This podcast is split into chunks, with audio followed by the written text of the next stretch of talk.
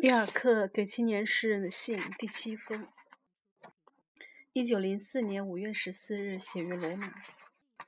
嗯，不好意思，本来打算每天读一封的，然后实在忍不住，就接着往下读了。我亲爱的卡普斯先生，自从我接到你上次的来信，已经过了许久，请你不要见怪。先是工作，然后是事物的干扰，最后是小病，总阻止着我给你写回信。因为我给你写信是要在良好平静的时刻。现在我觉得好些了。初春的恶劣多变的过渡时期在这里也使人觉得很不舒适。亲爱的卡普斯先生，亲爱的卡普斯先生，我问候你，并且就我所知道的。来回答你，这是我衷心愿做的事。你看，我把你的十四行诗抄下来了，因为我觉得它美丽简练，是在很适当的形式里产生的。在我所读到的你的诗中，这是最好的一首。现在我又把它预抄给你，因为我以为这很有意义，而并且充满新鲜的体验。在别人的笔下又看到自己的作品，你读这首诗像是别人做的。可是你将要在最深处感到它怎样更是你的，这是我的一种快乐。常常读这首十四行诗和你的来信，为了这两件事，我感激你。在寂寞中，你不要彷徨迷惑。由于你自身内有一些愿望，要从这寂寞里脱身，也正是这个愿望，如果你平静的、卓越的，像一件工具似的去运用它。它就会帮助你把你的寂寞扩展到广远的地方。一般人因因喜的帮助，把一切都轻易的去解决了，而且按着轻易中最轻易的方面。但这是很显然的，自然界中一切都是按照自己的方式生长、防御、表现出来。自己无论如何都要生存，抵抗一切反对的力量。我们知道的很少。但我们必须委身于艰难，却是一件永不会丢开我们的信念。寂寞的生存是好的，因为寂寞很是艰难的。只要是艰难的事，就使我们更有理由为它工作。爱很好，因为爱是艰难的。以人去爱人，这也许是给予我们的最艰难、最重大的事，是最后的试验与考试，是最高的工作。别的工作都不过是为此而做的准备，所以一切正在开始的青年们还不能爱。他们必须学习，他们必须用他们整个的生命，用一切的力量，挤去他们的寂寞、痛苦和向上激动的心去学习爱。可是，学习的时期永远是一个长久的专心致志的时期，爱就长期的、深深的进入生命。寂寞，增强而深入的孤独生活，是为了爱着的人。爱的要义并不是什么倾心献身与第二者结合，那该是怎样的一个结合呢？如果是一种不明了、无所成就、不关重要的结合，它对于个人是一种崇高的动力，去成熟，在自身内有所完成，去完成一个世界，是为了另一个人完成一个自己的世界。这对于他是一个巨大的不让步的要求，把它选择出来，向广远召唤青年们，只应在把这当做课业去工作的意义中，昼夜不停的探索，去锤炼，去使用那给他们的爱。至于倾心、献身以及一切的结合，还不是他们的事，他们还需长时间的觉醒、聚集，那是最后的终点。也许是人的生活现在还不几乎不能达到的境地，但是青年们在这方面常常错误的这么深，因为在他们本性中没有忍耐。如果爱到了他们身上，他们便把生命任意的抛掷，甚至陷入稚闷、颠倒、紊乱的状态。但随后又该怎样呢？这支离破碎的聚合，他们自己叫做结合，还愿意称作称为幸福，还能使生活有什么成就吗？能过得去吗？他们的将来呢？这期间，每个人都为了别人失掉自己，同时也失掉别人，并且失掉许多还要来到的别人，失掉许多广远和可能性，把那些轻微的、充满预感的物体的接近与疏远，改成一个日暮穷途的景况。什么也不能产生，无非是一些厌恶、失望与贫乏。不得已时，便在阴习中寻求补救。在大宗阴袭的条例早已准备好了，像是避祸亭一般的，在这危险的路旁，在各类人类的生活中，没有比爱被阴袭的习俗复视得更多的了。是无所不用。极地发明许多救生圈、游泳袋、救护船。社会上的理解用各种 样式设下避难所，因为他倾向于把爱的生活也看作是一种娱乐，所以必须轻率地把它形成一种简易、平稳、毫无险阻的生活，跟一切公开的娱乐一样。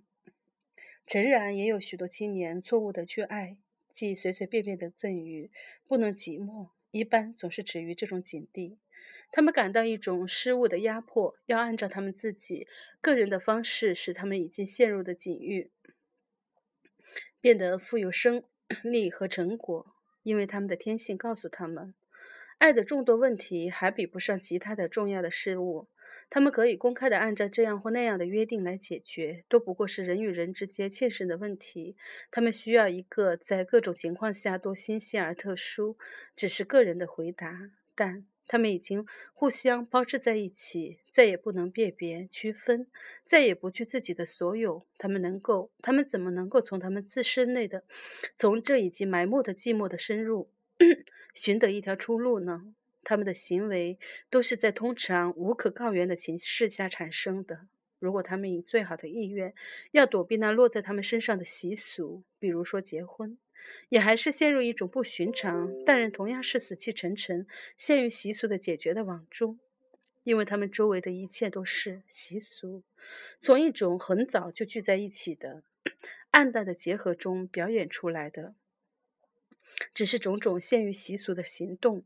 这样的紊乱、昏迷之所去的每个关系，都有它的习俗，即使是那最不常见的、普通意义叫做 不道德的，也在内。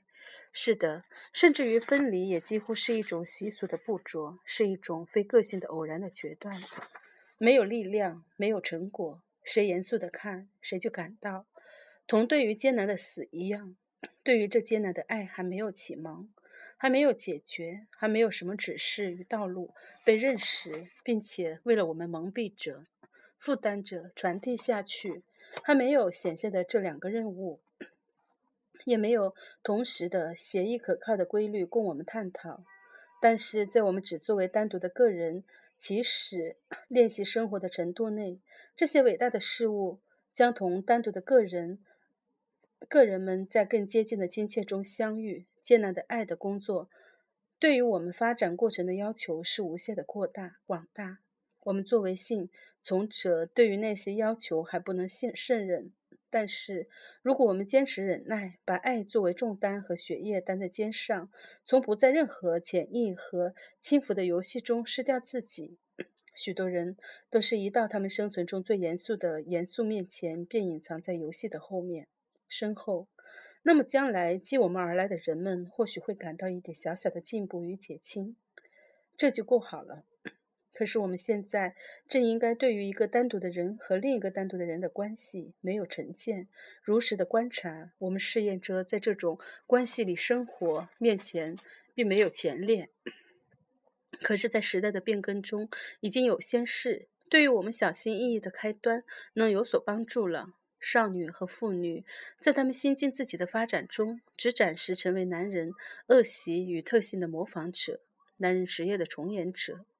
经过这样不稳定的过程后，事实会告诉我们，妇女只是从那常常很可笑的乔装的成功与变化中走来，以便把他们自己的天性从男性弯曲的影响中洗净。至于真的生命，是更直接、更丰富、更亲切的在妇女的身内。根本上，他们早应该变成男人更纯净、更人性的人们。男人没有身体的果实，只生活于生活的表面之下，傲慢而急躁。看清他们要去爱的事物。如果妇女将来把这只是女性的习俗，在她们外在状态的转变中脱去，随后那从痛苦与压迫里产生出的妇女的人性就要见主天日了。这是男人们现在还没有感到的。到那时，他们将从中受到惊奇和打击。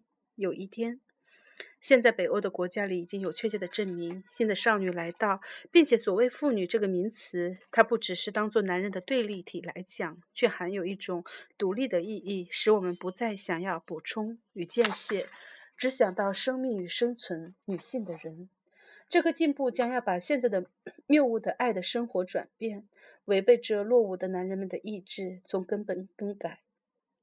形成一种人与人，不是男人对于女人的关系，并且这更是人性的爱，它无限的谨慎而精细，良好而清晰的结合与解脱中完成。它将要同我们辛辛苦苦的预备着的爱相似。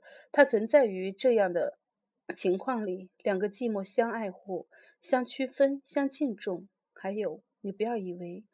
那在你童年曾经有过一次的伟大的爱已经失去了，你能说吗？那时并没有伟大的良好的愿望在你的生命里成熟，而且现在你还从中吸取养分。我相信那个爱是强有力的涌在你的回忆中，因为它是你第一次的生的寂寞，也是你为你的生命所做的第一次内心的工作。祝你一切安好，亲爱的卡布斯先生。你的雷内·马利克·玛利亚·里尔克。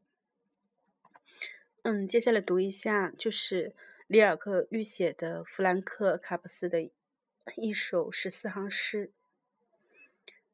我生命里有一缕阴深的苦恼颤动，它不叹息，也不抱怨。我梦里边雪一般的花片，是我寂寞的长日的记事道。但是大问题哽住了我的小道，我变得渺小而凄凉，像是走过一座湖边。我不敢量一量湖水的波涛，一种悲哀侵袭着我，这般愁惨，好似暗淡的夏夜的苍茫，时时闪露出一点星光。于是我的双手向着爱试探，因为我想祈祷那样的声调，我热烈的口边还不能找到。